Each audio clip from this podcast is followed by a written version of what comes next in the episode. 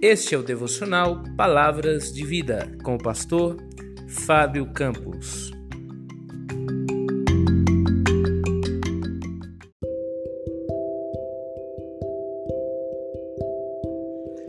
Tema de hoje: O que você fará de Jesus neste Natal? Mateus capítulo 2, versos de 3 a 11. Tendo ouvido isso, alarmou-se o rei Herodes e com ele toda Jerusalém. Então, convocando todos os principais sacerdotes e escribas do povo, indagava eles onde o Cristo haveria de nascer. Em Belém da Judéia responderam: Porque assim está escrito por intermédio do profeta: E tu, Belém, terra de Judá, não és de modo algum a menor entre as principais de Judá, porque de ti sairá o guia que há de apacentar a meu povo Israel. Com isso, Herodes, tendo chamado secretamente os magos, inquiriu deles com precisão quanto ao tempo em que a estrela aparecera. E enviando-os a Belém, disse-lhes: Ide, informai-vos cuidadosamente a respeito do menino, e quando tiverdes encontrado, avisa-me também, para eu poder adorá-lo. Depois de ouvirem o rei, partiram. E eis que a estrela que viram no oriente os precedia, até que chegando parou sobre onde estava o menino. E vendo eles a estrela, alegraram-se com grande e intenso júbilo. Entraram na casa, viram então o menino com Maria, sua mãe, e prostrando-se o adoraram. E abrindo os seus tesouros, entregaram-lhe as suas ofertas: ouro, incenso e mirra. O Natal é uma data muito especial do ano. É tempo de paz, de confraternização, de troca de presentes, de família ao redor da mesa. É um tempo muito especial. Embora esse ano, ah, por conta da pandemia, estejamos um pouco mais separados, é verdade, mas tenho certeza que todos encontrarão uma forma de comemorar o Natal junto das pessoas que ama. Mas qual é o verdadeiro sentido do Natal? A palavra Natal significa nascimento. Mas nascimento de quem? Nascimento de Jesus. O Natal sem Jesus é uma farsa. A maioria dos historiadores concordam que o nascimento de Jesus não aconteceu na data do dia 25 de dezembro. Muitas pessoas até mesmo não concordam com a comemoração do Natal. Para eles, essa seria uma festa pagã com elementos culturais estranhos à palavra de Deus. Mas a verdade é que sim, nós podemos comemorá-lo.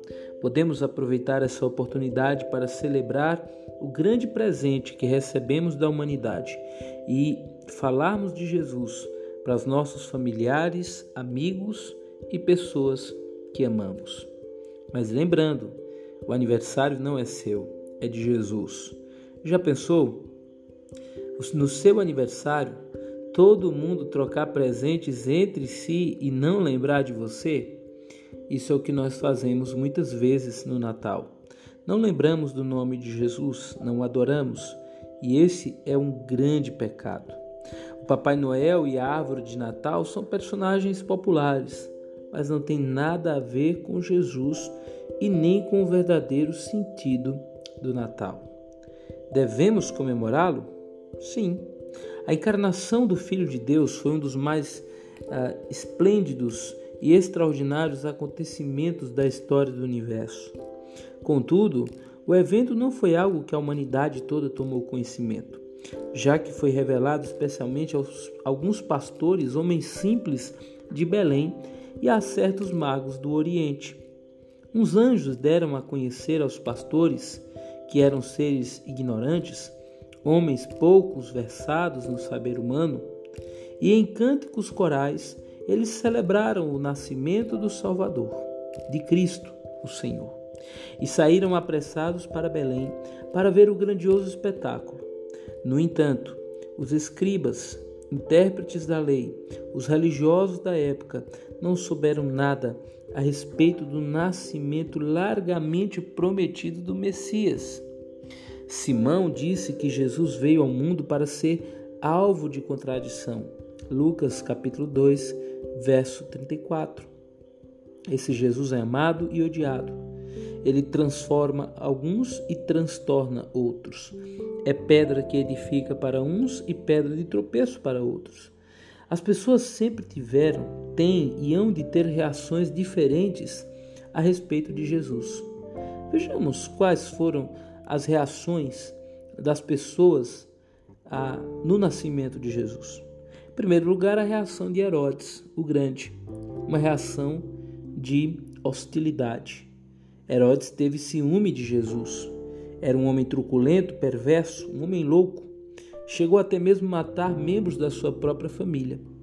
Quando os escribas o informaram a ele que em Belém havia de nascer uma criança destinada a ser rei de Israel, ele ficou extremamente alarmado.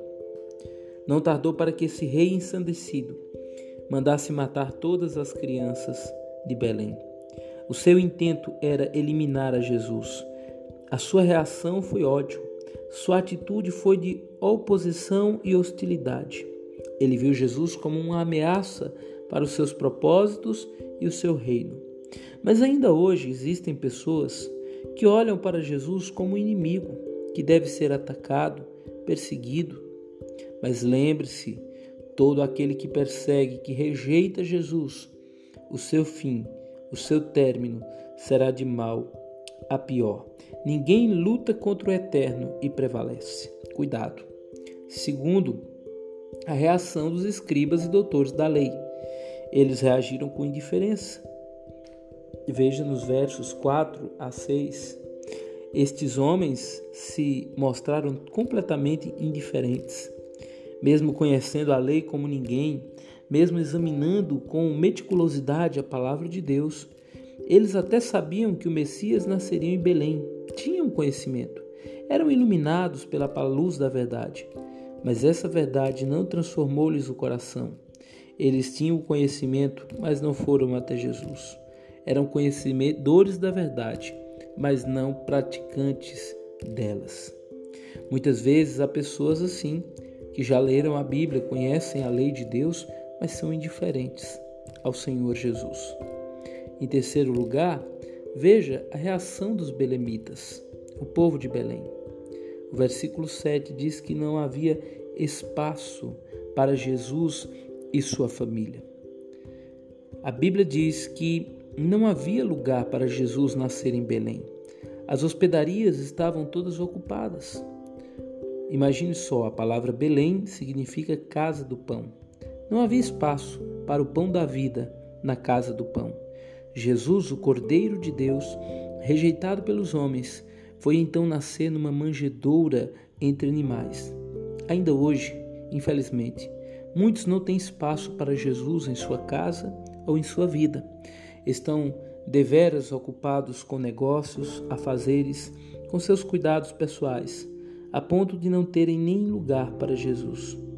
Nós vivemos numa sociedade que corre tanto atrás de coisas, mas uma sociedade que não para para pensar em Deus, para servir o Filho bendito de Deus que veio ao mundo para nos salvar. E por último, a reação dos magos do Oriente. Mateus capítulo 2, verso 11. Esses homens vieram guiados por uma estrela, vieram do Oriente, e orientados pela palavra chegaram a Belém e se prostraram e adoraram o menino Jesus, oferecendo-lhes presentes, ouro, incensa, incenso e mirra. Ouro é presente dado a um rei, Jesus é o rei dos reis. Ele é o Senhor dos senhores. Este incenso é oferecido a um sacerdote Jesus é o sumo sacerdote que veio para nos reconciliar com Deus. Ele é o ofertante e o sacrifício. Ele ofereceu a si mesmo na cruz para nos salvar. E por fim, ofereceram mirra. Esse é o presente dado a um profeta. Jesus é o último dos profetas de Deus que veio revelar o Senhor a nós. Vejamos as mais diversas reações a respeito de Jesus. Os pastores o adoraram. Os magos o adoraram, os anjos o louvaram. E você, o que fará de Jesus nesse Natal? Eu sei que talvez você não é um Herodes e graças a Deus por isso. Mas quem sabe alguns dos que estão ouvindo aqui não são como os escribas e fariseus, indiferentes à presença de Jesus, ou como os belemitas, que não encontram espacinho para Jesus na sua vida. Nesse Natal, presenteie, adore e louve ao aniversariante. Que Jesus seja o centro do seu Natal e que ele te abençoe em nome de Jesus. Oremos. Senhor nosso Deus e Pai, graças te damos, Senhor, porque o Senhor mandou o teu filho para morrer por nós. Ele nasceu, cresceu e morreu. Ressuscitou ao terceiro dia, subiu aos céus e está sentado à destra de Deus, onde intercede por nós. Senhor, que esse Natal seja um tempo de reconciliação, de amor, de entrega de perdão.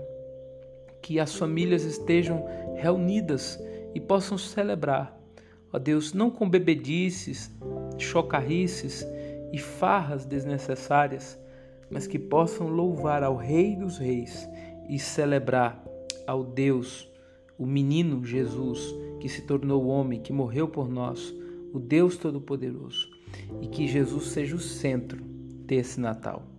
Abençoe cada um que nos ouve, em nome de Jesus. Amém e amém. Muito obrigado, Deus abençoe e um Feliz Natal.